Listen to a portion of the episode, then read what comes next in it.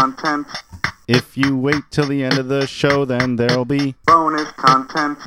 I just thought I'd let you know there's gonna be. Bonus content. If you wait around till the end, there's gonna be. Bonus content. You know, I consider you all my personal friends. That's why I'm telling you about the. Bonus content. Bonus content. Bonus, bonus, bonus, bonus, bonus content. Alright, good enough. Hello, ladies and gentlemen. It's me, Daniel K, the host of this podcast. Name something or other, blah blah blah, or a man plays a video game and it's a podcast. Um, shit, let's take that from the top, shall we? Hello, ladies and gentlemen, and welcome to another episode of the Daniel K's Let's Plays podcast. I'm Daniel K, the host of the Daniel K's Let's Plays podcast, the world's first and favorite audio only video game Let's Play podcast, in which I, Daniel K, play video games that it's an audio only format. You can't see the video game being played. You rely on me to tell you what is going on on the screen and what's it going to be today. Another text adventure, another episode of the Twine game, The Axolotl Project. Yes, that's what I feel like doing. Playing that. So you're you're along for the ride? Yeah, I hope so.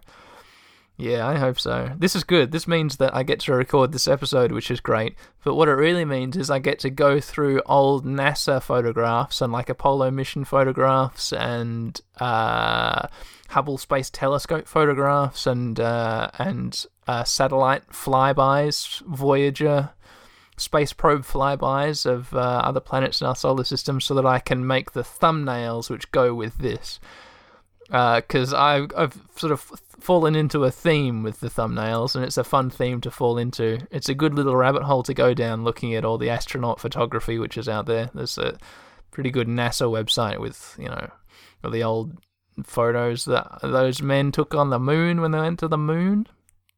Took a bunch of photos, and they're really cool.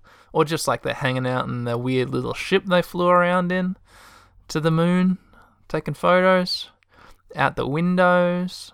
Then it's like out the window when it's the moon out there, or out the window when it's space out the window, and sometimes there's the Earth. Yeah, amazing photos. You should check them all out.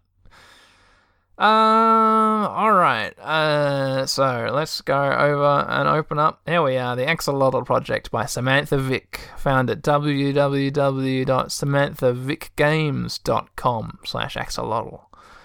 Uh, the Axolotl Project. So listen up to the last few episodes if you need a catch up. I'll wait. I'll wait right here. Um, hang on. So the last Axolotl Project was 40 minutes and 31 seconds, and then the episode before that, as we scroll down to find it, was 39 minutes and 4 seconds. Uh, so that's that one hour, about one hour and 20 minutes. I'll leave you one hour and 20, 20 minutes here in this episode, and then I'll let you listen to those two. And then by the time you've finished this uh, episode, I'll just start talking again. So, uh, yeah, just leave this one running, and then at the one hour and uh, 23 minute mark to take into account this intro, I'll just start talking again with the actual game. So, see you on the other side of that, listeners.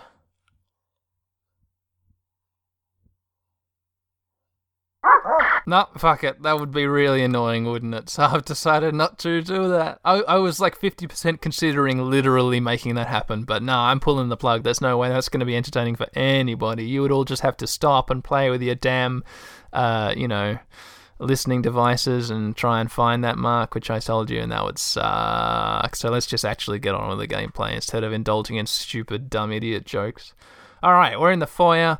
We just wanted to go up to our personal quarters with our crates of personal effects and stuff stashed under our bed.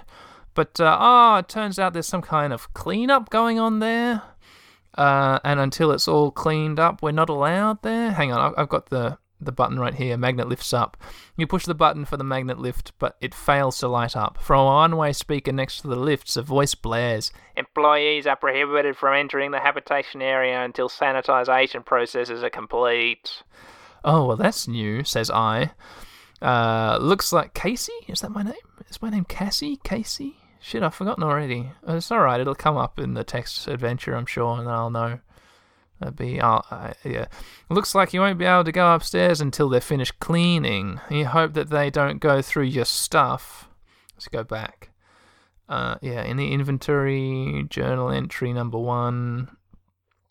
Uh, da, da, da, da, yeah, Donovan Kiv, blah, blah, blah, dead wife and child, da, da, da, da, da. Uh, as for the intern, blah, blah, blah. Casey, I'm Casey. Here we are. Bam. Casey, however, seems to be as excited as I was at discovering the moon axle uh, uh, salamanders. Okay, so let's go back. Let's go back. So the only place that we can go is we can't go anywhere in this research area of the labs. We've got to go to the executive wing. So let's go. Where are we? Through the Dumbledores. Here we are, connecting hallway.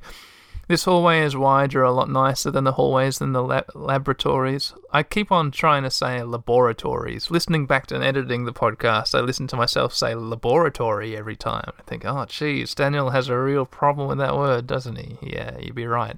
Laboratories. That's what I should say, not laboratories. That's a bit laborious to say it that way each time. Um, yeah, shoes click on parquet floors, classy wallpaper for some reason, blah blah blah. We're heading to the executive reception area. Click. The door slides open to reveal a large lobby, tastefully decorated. Soothing music floats down from somewhere overhead. To your right is a waiting area with leather chairs and a rack filled with glossy magazines. In front of you is a huge reception desk topped with the black marble. Behind it, a vid screen is subdivided into dozens of smaller squares, each showing a scene from somewhere in the base. A security guard sits behind the desk, scanning the footage and ignoring it completely. The door to the north has a stamped leather sign that reads Crystal's Office in curly letters. Stamped leather sign that reads Crystal's Office in curly letters. Stamped leather. What does that. That. What on earth is stamped leather? At first, I was picturing like yeah, stamped leather. Who knows? Uh, uh, anyway, uh, the southern door has a much more discreet plaque that reads William Gallo and staff quarters. The double doors opposite the reception desk lead back to the connecting hallway. All right, let's uh, start by sitting on the leather chairs. Click. Man, these chairs are sweet. You feel like you could lounge here all day. Uh, I had to go back though back. Let's check out these glossy magazines here by the leather chairs. Glossy magazines. These magazines are all current. They must be shipped to the base along with the monthly delivery of food, fuel, and equipment. You're shocked to learn of the latest celebrity breakup. Although you should know better, you can't help but be drawn in by this type of thing. Yep, let's go back. Uh, in front of you is a huge reception desk with behind it a vid screen. Let's check out that vid screen, shall we? Although you didn't notice any cameras out in the lab, there's a security video of just about every corner of the facility. You're relieved to see that your apartment apparently remains camera free. There is one dark square right between your lab and Donovan's lab. You wonder if that might be Adam's former lab. I wonder why it would be the camera turned off. It's lucky if it is, because otherwise the guy would be looking in there and I guess seeing one of the salamanders, although maybe it'll be a shocking revelation when we finally get that door open that there's a weird secret government thing in there. Ah, oh, I wonder what it could be, listeners. Uh, probably just a, a salamander. Anyway, let's talk to the security guard who sits behind the desk scanning the footage and ignoring you completely. Click, security guard. Click. He looks like the type of guard who might be interested in a lowly scientist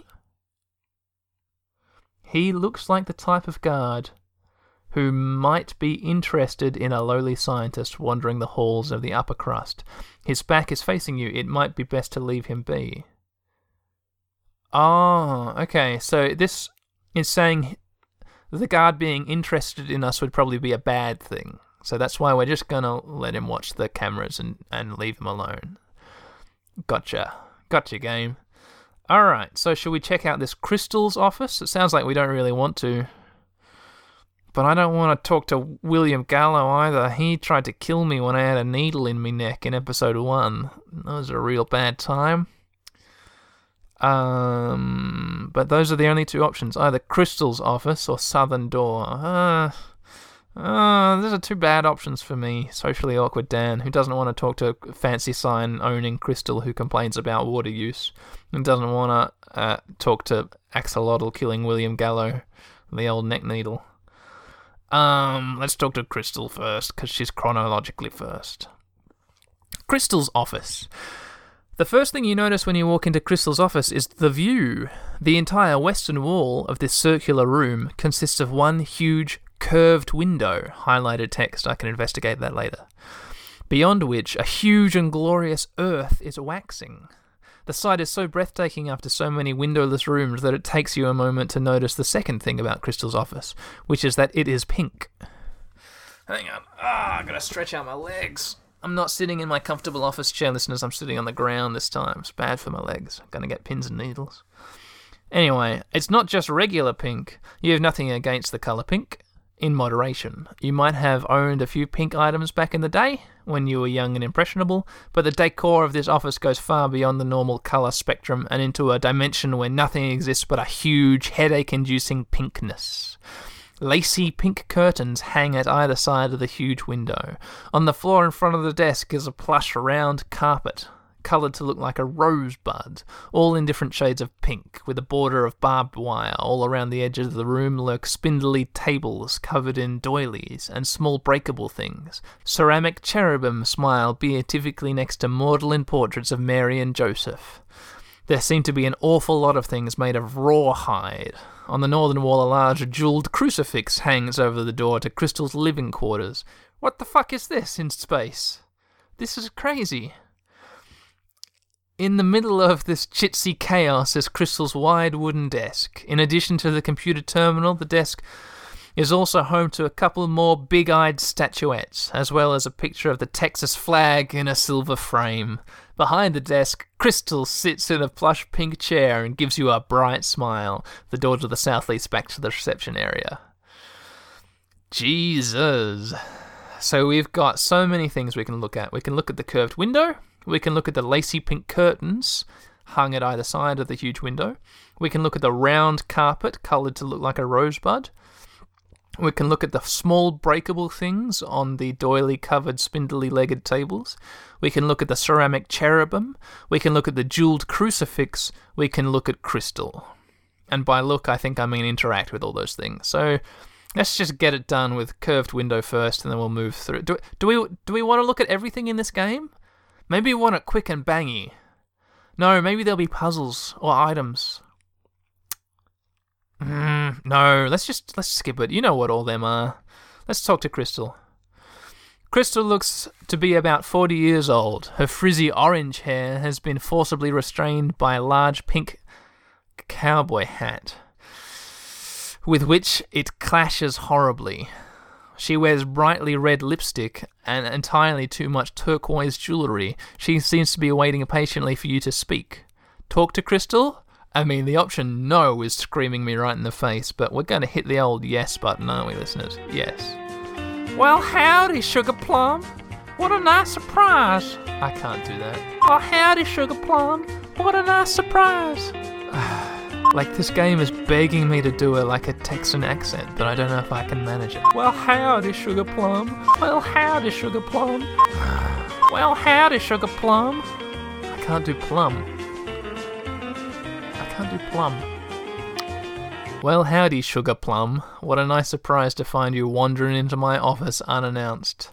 Why don't you sit down and tell me what's on your mind? Bitch, I'm from Texas, rock all the best shit. And I walk slow for them eyes trying to catch this. Bad red hammer, make your whole clique lose it. Boy, I know you wanna come and kick it out in Houston. Bitch, I'm from Texas. Thanks. Uh, so I've got some options here. I can say, uh, thanks, this sure is a nice place you have here. Or I can say, you're from Texas then. I can say, listen, I was wondering if you could help me out. Uh, let's compliment her living quarters with a thanks. This sure is a dot dot dot nice place you have here. Why, thank you, darlin'. It's just one of the perks of being a go gettin' career gal. She turns to look out the window. Whenever I get lonesome, all I have to do is look out this window across the Mary here in that big blue ball, and it always cheers me right up. Thank the baby Jesus for geosynchronous rotation. Uh, no, I've got some options. I can say, wait, what did you say? I can say the view is nice. I was talking more about the decor. Or I can say I should go. I want to go back, and now that I've done my pleasantry at her, I want to ask for help getting into the magnoliths to get into my own room. Uh, or I can go back onto my laptop and troll people on the internet. Um. Okay, let's go with the first option, which is thank the baby Jesus for. Wait, what did you say? Let's click that. For a split second, Crystal looks alarmed. Oh, I was just saying that it sure is handy of the moon to spin so that I can always see that big, beautiful planet there. BBP listeners. I'll have to thank the man in the moon for it. Just as soon as I find him, she laughs loudly. I can ask what brought you to the moon in the first place. Uh, I can say, right, I think I should start over. Um, I can say, let me go find him for you. I I worry about being snarky to this woman. Um, I might be taken over by her Texan charm. Uh, so what brought you to the moon in the first place? I ask her. My career, darling. It might be nearly the 22nd century of our Lord Jesus, but it still seems like those silly old corporations would rather hire a man than a woman for all the important jobs, no matter how qualified she is. Crystal turns towards the window so that her face is hidden. Sometimes a girl has to take the position that no one else wants, far from home, in order to get the respect she deserves. Uh, I've, I've got a couple options here. I can say, can we start over? I can say this seems like a private moment, I should go. Um, but I can be uh, a bit weird and I can say, it doesn't seem like Bill Gallo has much respect for anyone but himself. Uh, and our Texan friend replies, Oh, yeah, Bill. Crystal sighs theatrically. He certainly does like to have his way, doesn't he? I'm sure you know how it is, sweetie. It always falls to the ladies to make sure the menfolk feel that they're in charge. It keeps them complacent and more easily maneuvered, after all. Sun Tzu tells us pretend inferiority and encourage the enemy's arrogance. So I've got four options again. I can say, What? Uh, I can say, So you consider Gallo your enemy then? I can say, Oh, let's start over. Or I can say, Sun Tzu, huh? I should go. So let's let's continue this weird, weird path we've forged and say, let's. So you consider Gallo your enemy then? What a weird conversation to be having. Anyway, she says, Did I say that? Crystal smiles serenely. The way I see it, the whole Cyrenida TM business is all Bill's baby. If everything goes right, then he'll get all the fame and glory that he feels he deserves, and if not, Crystal shrugs, no one can blame little on me, then can they? Uh, and then I can reply with, Gallo didn't create Cyrenida, he, he stole all his work from Henry Adams. Or I can say, that sounds ominous. I can say, wait, can we start over? I can say, yeah, I just remembered something, I have to go. So we came this far. Let's let's just bu- bu- bundle blunder on ahead. Gallo didn't create Cyrenida, he stole it. Henry Adams. Crystal taps a few keys on her terminal. Oh, yes, a mid level researcher whose contract was terminated three months ago. It says here that he suffered a nervous breakdown. She looks at you quizzically. Sugar, if Bill really is trying to take credit for someone else's work, surely this Henry Adams would come forward and contest it. It's only the most talked about drug of the past 50 years, after all. I only have one option now. That's just it. I think it's because Gallo has him locked up in the institution somewhere. What the fuck? Do I? Is that what I think? Really? Holy shit. Gallo has Adams locked up somewhere?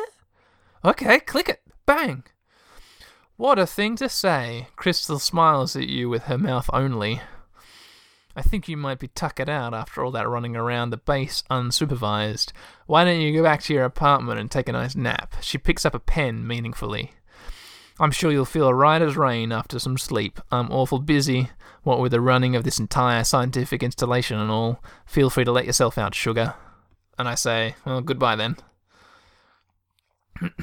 she says, Don't be a stranger. Your cell phone starts to vibrate. New message from Henry Adams. The peacock knows that feathers distract enemies from sharpened talons.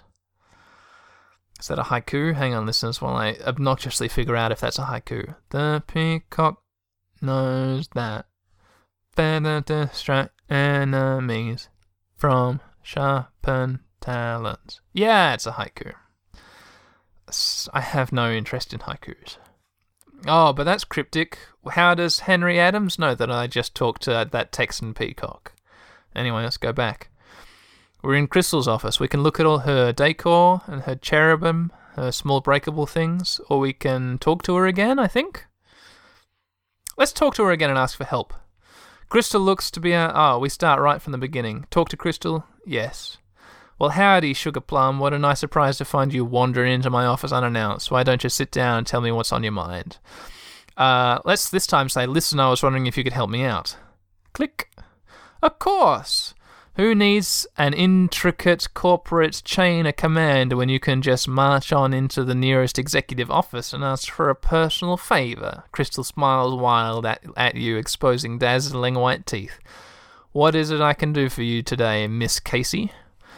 I can say, uh, well, there's this door I really need unlocked. Or I can say, see, one of my test subjects escaped. Or I can say, nothing, never mind. Wow, it really lets me.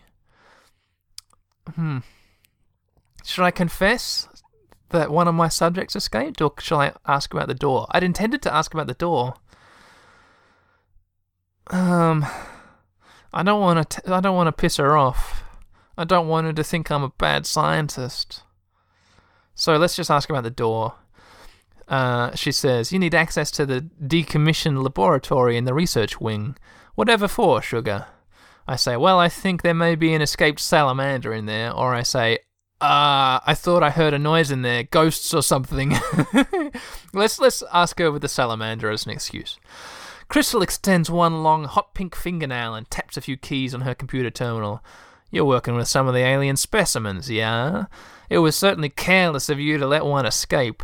What a silly girl you are. Crystal is still smiling, but the fingers on her right hand rap the desk in an irritated staccato.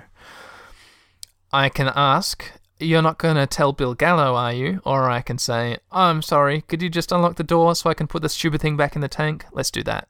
No, uh, yeah, no, let's do that. Let's not get distracted with this Bill, Bill Gallo stuff.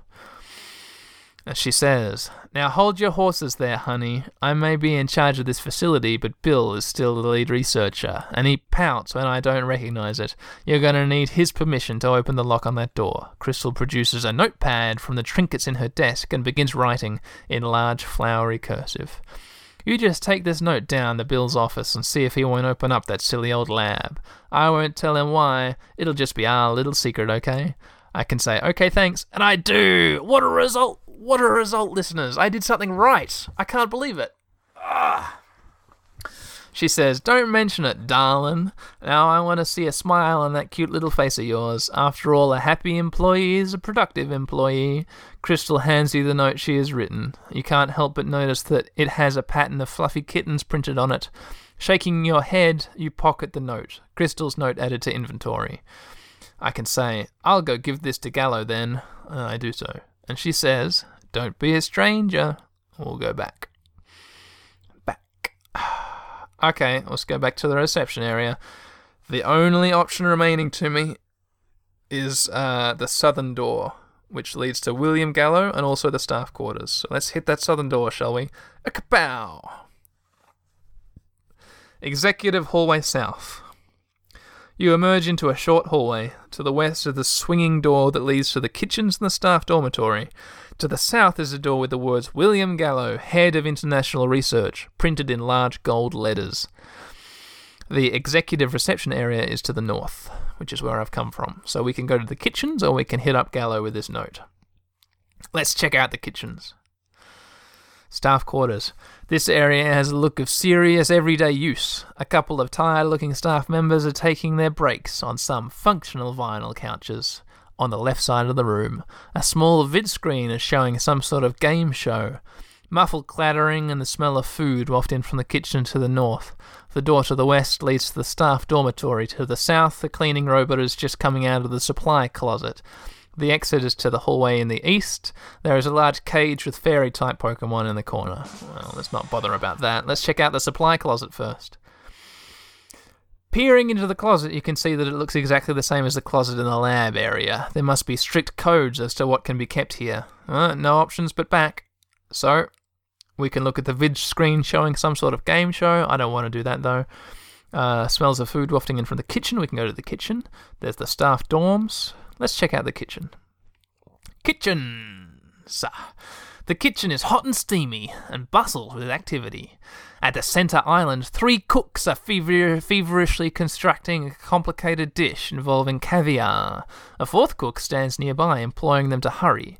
In one corner, a chef deposits a huge T-bone steak onto a dainty pink plate. In the other corner stand two large vats marked animal feed and reconstituted potato substitute, respectively. The south door leads back to the staff quarters. Your cell phone starts to vibrate. New message from Henry Adams. A man's worth is shown in the way he treats those who are in his power. Which is another haiku, probably. Uh, so we can look at the cooks, we can look at the vats, we can go back. Let's check out them vats. You slide over to peek into the lids of the potato vat. Sure enough, it's the same pale slop that you've eaten every single day since you came here. Strangely, the stuff in the animal feed vat looks and smells exactly the same.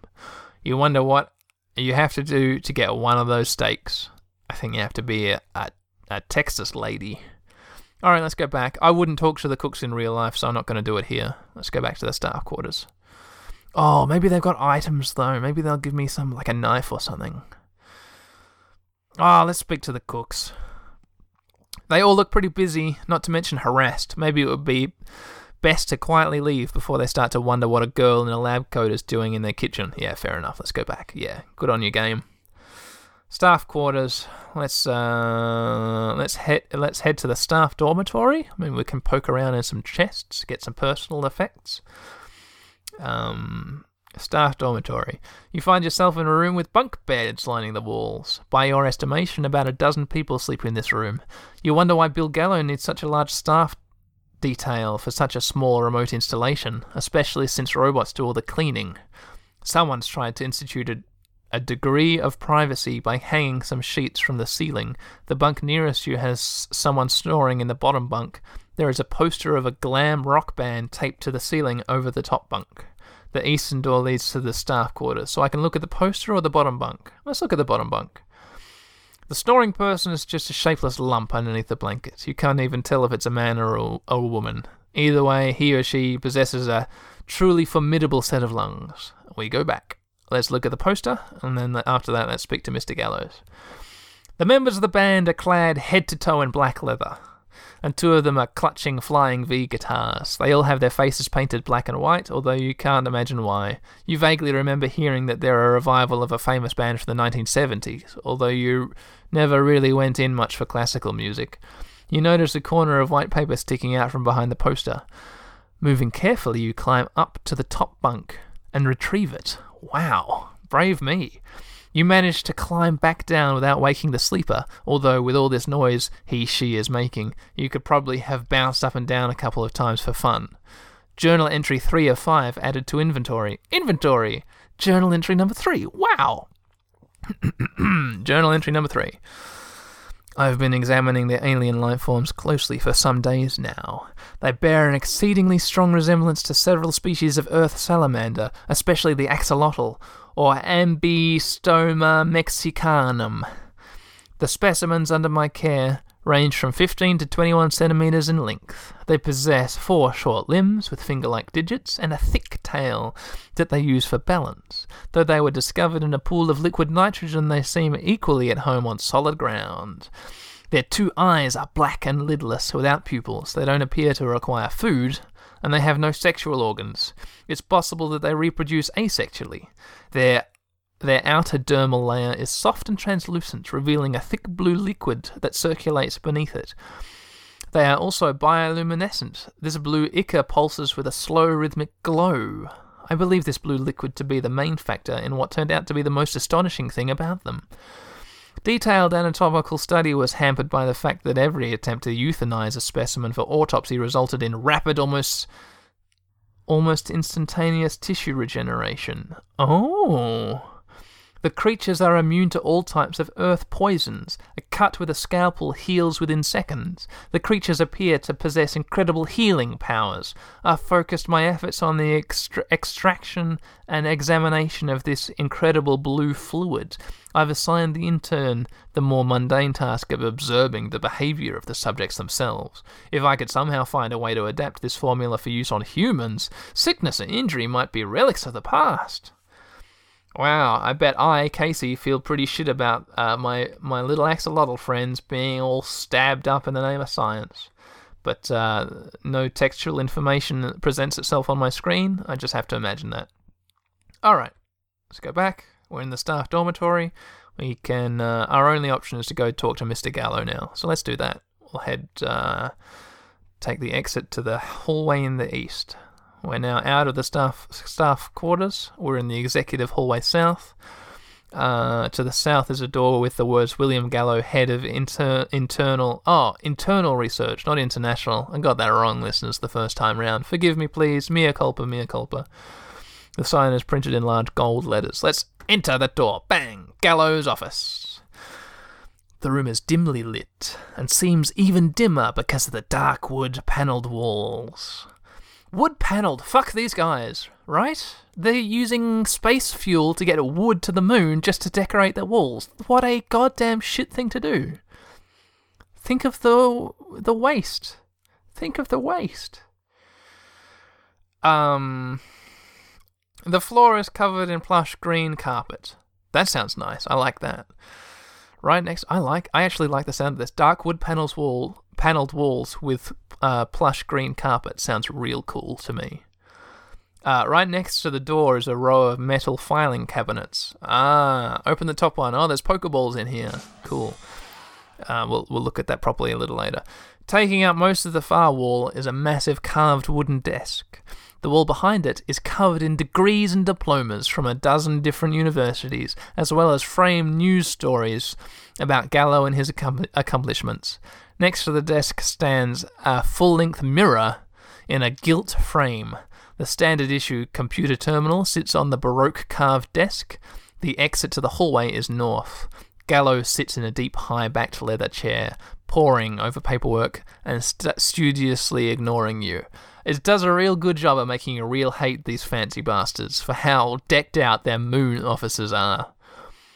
Um, but I gotta say, it's good that this game puts effort into describing the decor that you're in, or even if it's like a shabby place, the environment is described really nicely. It's not just like moon lab corridor.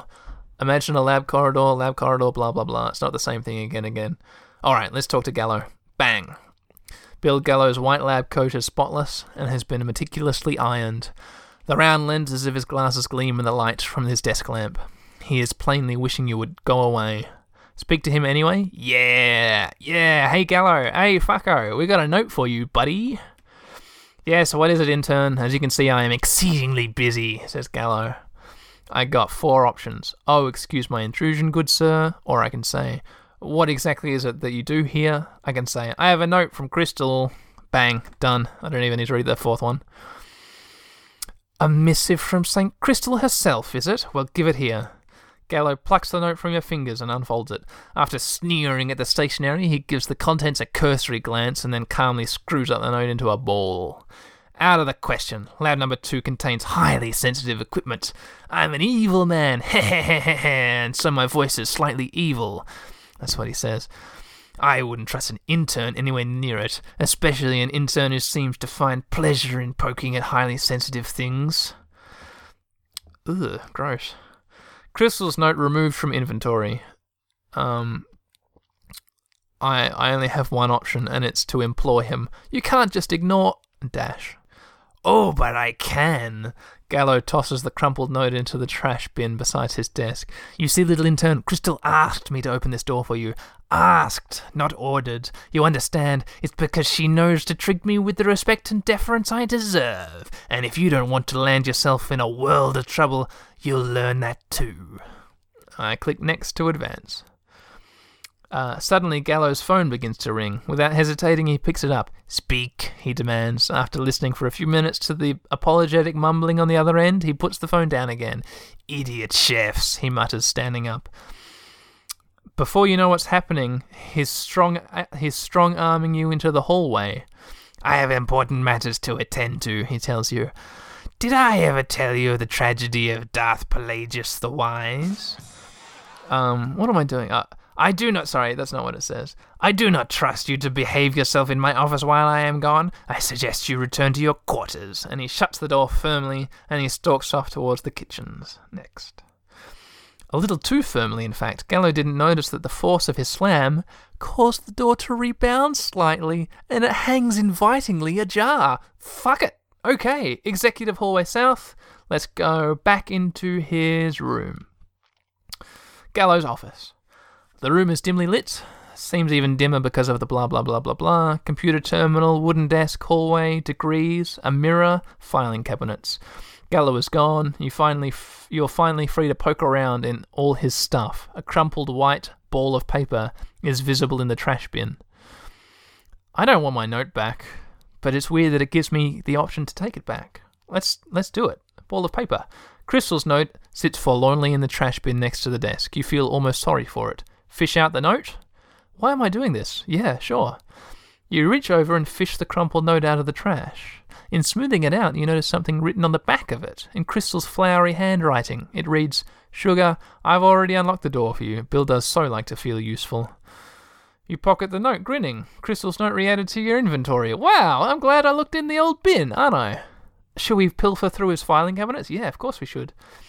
Um, two of the filing cabinets are locked. You pull open the last one, rifle through the documents inside. It looks like they're records of, of Gallo's past projects. They all look pretty uh, prestigious, but everyone has the words "no, no, no Nobel," no, no Nobel scrawled across them in thick black pen. It seems Gallo takes rejection very hard. We go back. Mirror. Let's look at the mirror. Despite the newness of this part of the building, the carpet right in front of the full length mirror looks pretty frayed. It seems that Gallo spends a lot of his time standing here. You pull some faces in the mirror to lighten the atmosphere a bit. Let's go back. Uh, the computer terminal. Let's fuck with his files. Oh shit.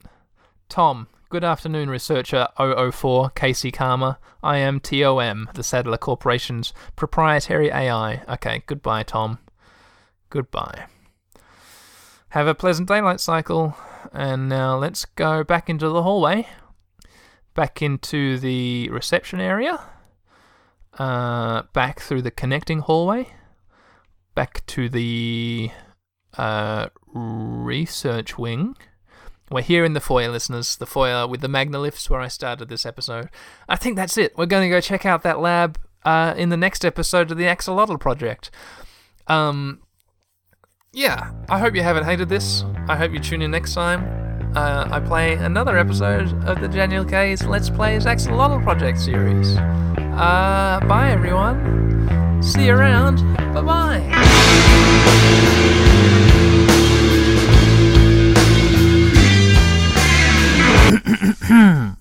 Hello, listeners, and welcome to another episode of Evan T's Let's Reads, which is a bastardized version of Daniel K's Let's Reads, which is a smaller segment that belongs in the Daniel K's Let's Plays podcast. And if I remember right, I guess that you just listened to the newest episode of the Axolotl Project.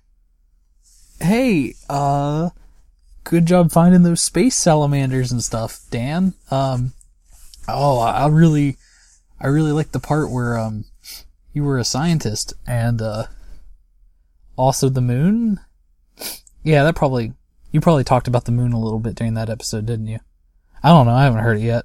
It's, uh, it's 10, 11 p.m. uh, for me right now. Uh, I need to head to bed here soon, but what I'm gonna do is I'm gonna read chapter two of A Comet in Moominland by Tove Jansson, which I'm still not sure I'm saying that right. Um, I should say a little before I start reading. Uh, I definitely already started recording myself reading this, and I had a cat in my lap at the time, uh, Alabaster, the little Alabastard, and he, um, the the sweet innocent pure baby, uh, I I literally had him in my lap, and I said, "Oh, this cat's probably gonna walk on my laptop while I'm recording, so if the audio messes up, I get to blame him." And I started reading, and wouldn't you know it, he immediately got up and just walked on top of my laptop, and I don't know what buttons he hit, but my audio was like really weird. so here I am starting again. Uh, so I guess, uh, yeah, I guess that's the thing. All right, without further ado, uh, cue the music. Chapter 2, which is about stars with tails. Next day it was cloudy. The muskrat went out in the garden and lay in the hammock to think, and Moomin Papa wrote his memoirs in the sky blue room. Moomin Troll was hanging about the kitchen door. Mama, he said, do you think the muskrat meant anything special when he mentioned those forebodings? I don't think he meant so very much, said Moomin Mama. Don't worry about it, dear. Perhaps he'd just got a chill in all that rain and felt a bit queer. Now run along with Sniff and collect some pears from the blue trees. Moomin Troll went, but he was very thoughtful, and decided he would talk to the muskrat about it later. He and Sniff carried the longest ladder they could find up the hill. Are we going to my cave? asked Sniff. Yes, answered Moomin Troll. Later. But first we have to collect some pears for Mama. When they reached the biggest blue tree, they saw the silk monkey stirring up in the branches and waving to them. Hello, she screeched. What awful weather! My house is sopping wet, and the whole forest is beastly. Are you coming to hunt for crabs? We haven't the time, said Moomin Troll. Mama is going to make some jam, and besides, we've got more important things to think about. Tell, said the Silk Monkey. I can't tell you except that something is going to happen, said Moomin Troll. Something dreadful and unnecessary that nobody knows much about. But there has been a strange feeling in the air lately. Ha ha, said the Silk Monkey. Very funny. Now shut up, said Moomin Troll, putting the ladder up against the blue tree and trying to be helpful for a change. It was great fun to pick these pears because you could throw them down as hard as you like and they bounced off the ground like rubber balls. Moomin Troll and the other two picked and threw and shouted, and the pears hopped and bounced in all directions until the ground was covered with them. The Silk Monkey laughed till she nearly fell off the tree. That's enough, gasped Moomin Troll at last. We can't eat that much jam in a year. Now we'll roll the whole lot down to the river. I'll stop them at the bridge. You stay here and take care of this end, Silk Monkey, and Sniff can keep an eye on the water transport. Roll the pears into the river, screamed Sniff excitedly, and he ran off to the river, while the Silk Monkey rolled the pears one after another down the slope.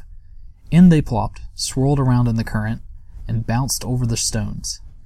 Sniff ran here and there, poking them with a long stick when they got caught up on their journey down to the bridge, where Moomin Troll trapped them and stacked up a big pile on the bank.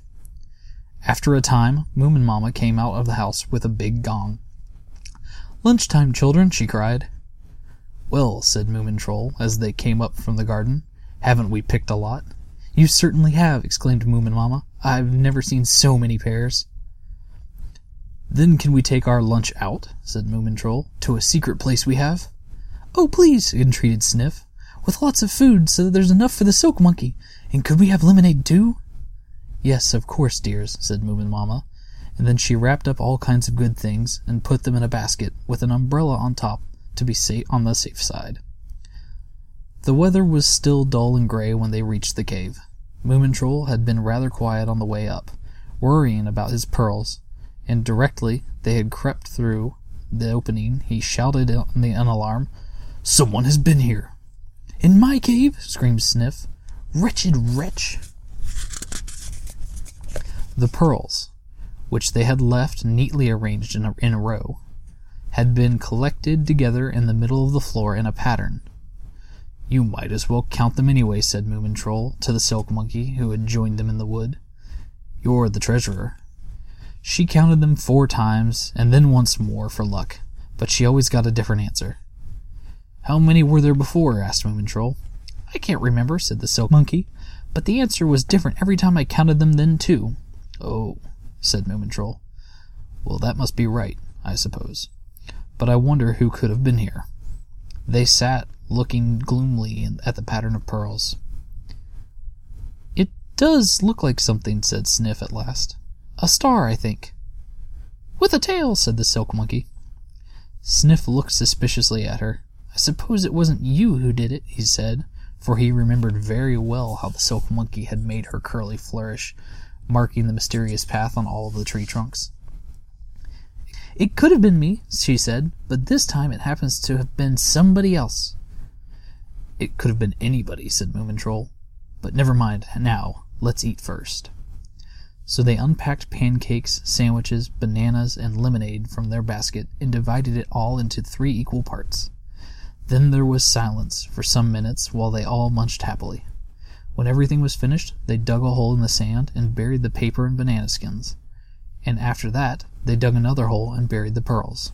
Then Moomin Troll said, Now I've eaten and thought, and everything is a little clearer.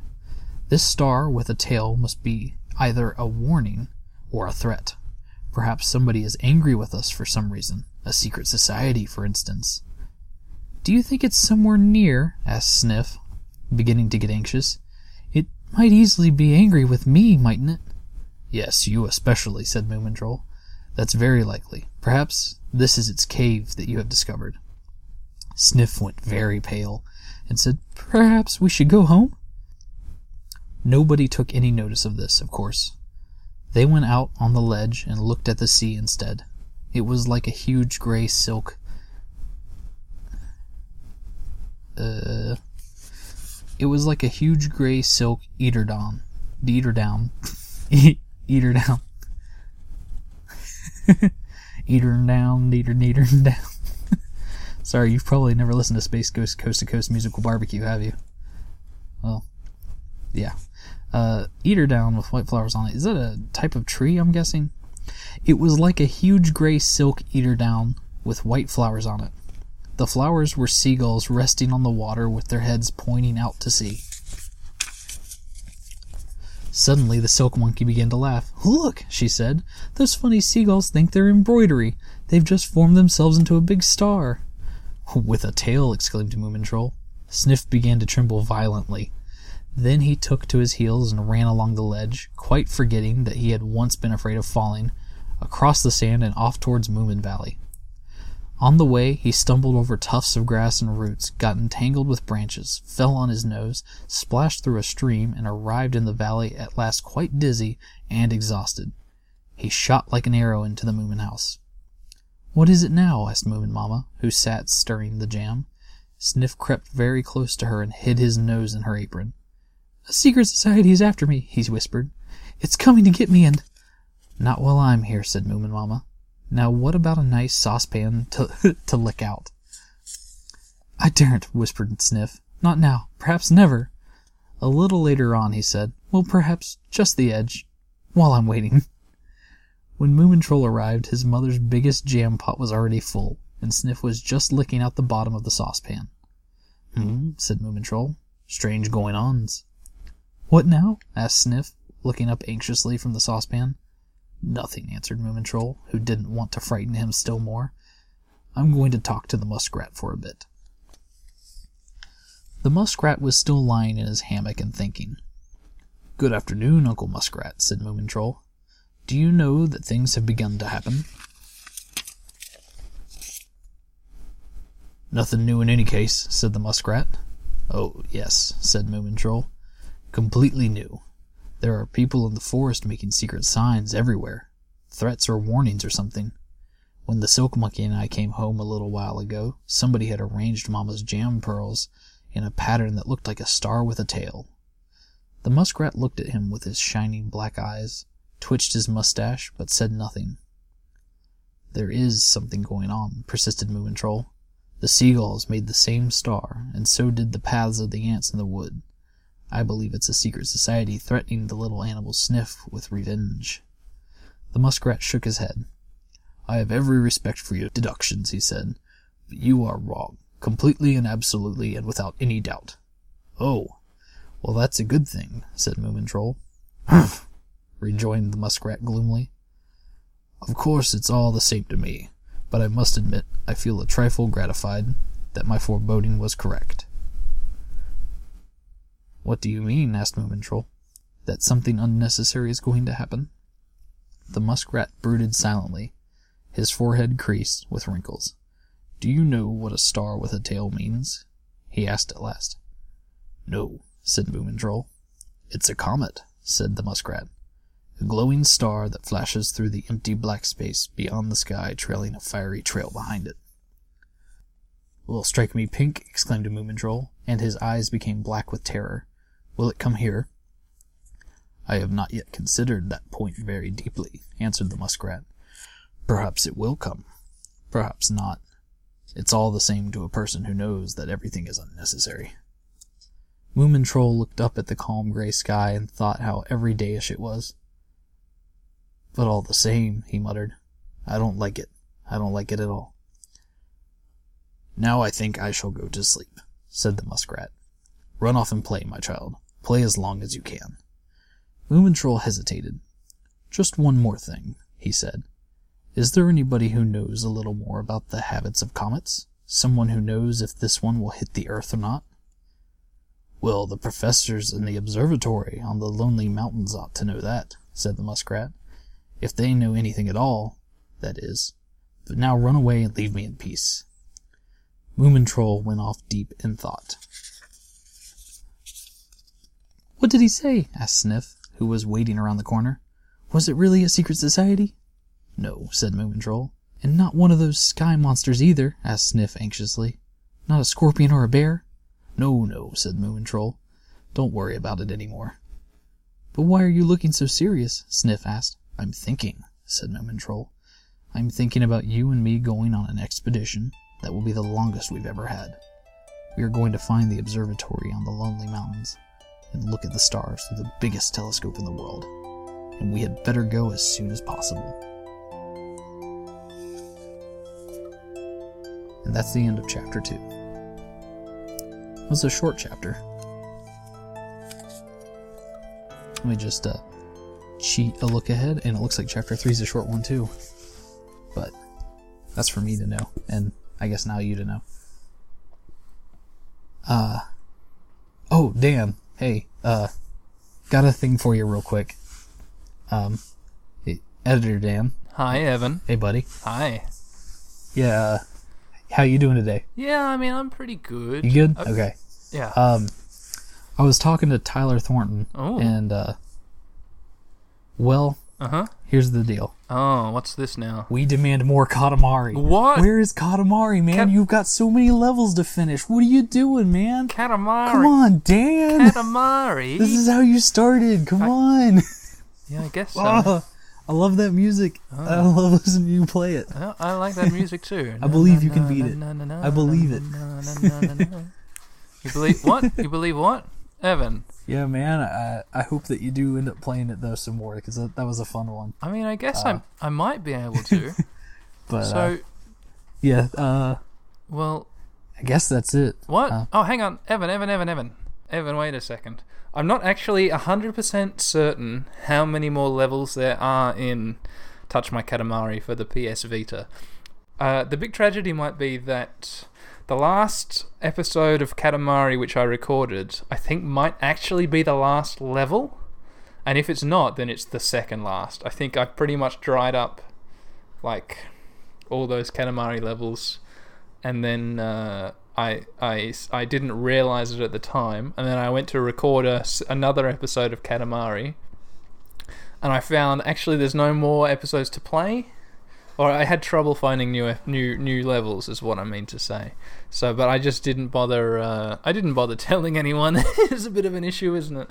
But uh, look, what I've got here. Ah, let me just put the microphone recorder down. It's down on the ground now. I'm gonna go over here. I've plugged in my PS Vita, which was uh, dead because I haven't touched it in in uh, most of a year. Um, it's charged for a couple of minutes now. I'm just gonna see if I can switch it on and we're gonna see if there's another Katamari level.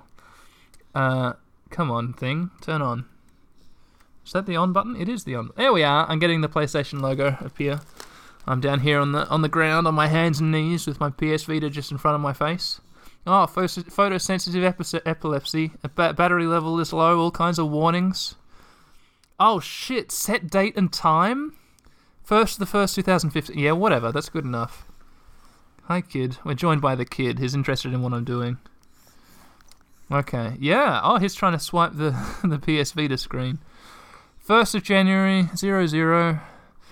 Uh, where's my games now? Oh shit! Cut it out, kid. I mean, oh gosh, cut it out, kid.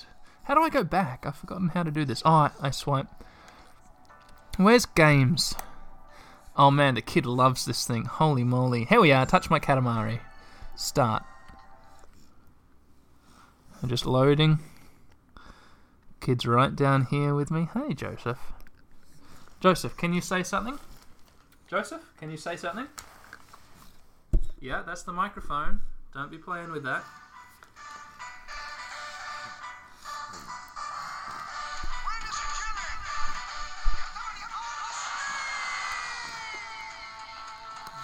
So, yeah, we're starting the game.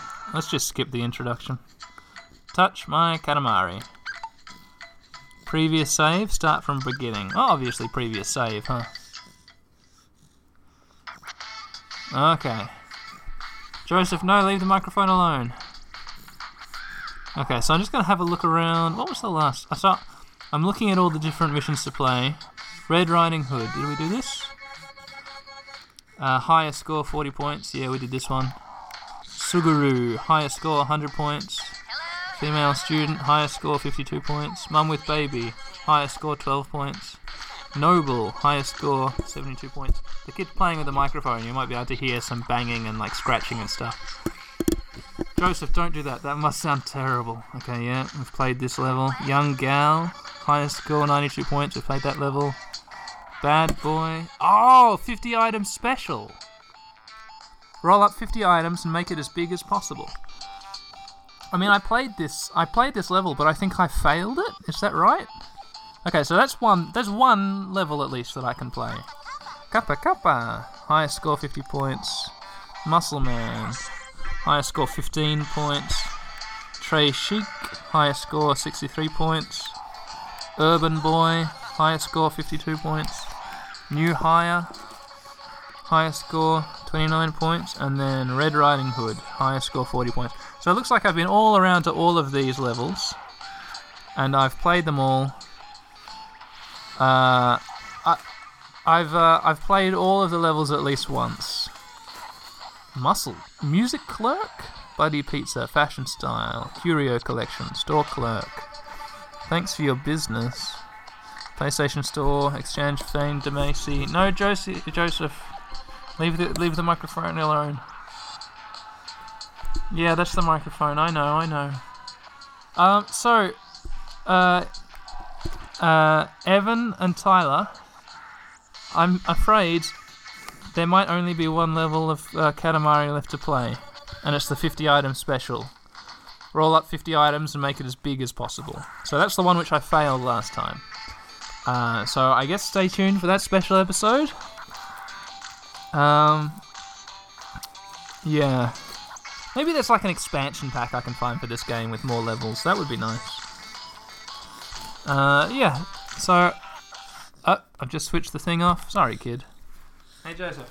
Do you want to say something? Yeah, that's it. Oh, good talking. You hear that? He went, ah. Anyway, so, um, yeah, I don't know how much more. Yeah, th- there might be one more Katamari episode, but uh, I'll, I'll need to do my research to see if there's more levels I can find to download. So sorry, sorry, Evan, Tolly, and Tyler Thornton. I don't know how good uh, I can be at producing more Katamari episodes. Um, maybe like the best I can do is, yeah, that one last episode. But uh, let's let's let's uh, let's duck back into to what you were saying there. Uh, take take it away, Evan. But uh, yeah, uh, I guess that's it. Uh, yeah, that was short. Wow, I'm only at I'm only at 15 minutes and like 30 seconds right now. I could do a whole bunch of stuff. I could pop my back. I can reach back and pet my cat right here behind me. Uh, yeah. Oh, uh, I guess I went through this whole episode without making a recommends, didn't I? Uh, I don't need to recommend something every episode. Do I? No. Probably not. Actually, I do. You know what? Dana K has a podcast and he recommends things sometimes. I recommend that, like, on the topic of telescopes, if you ever get a chance out there to go, like, look at the stars, do it. It's kind of nice. When I was a kid, I used to go out with my dad and we'd, uh, go stargazing with a, a, a local group here in, uh, well, here in West Virginia. We'd go camping and we'd stay up all night and we'd, uh, I think we did the Messier Marathon one year. We watched, uh, we watched stars fly through the sky. It was, it's fun stuff. We used to go out and watch the International Space Station during the summer. Um, if you ever get a chance to like just go out, or if you could go to an observatory and they'll, if they can show you through their telescope or anything, like take that chance. It's pretty cool. Also, no, don't use any bright white lights whenever you're out doing it, because that'll definitely blind you. Trust somebody who has a red light.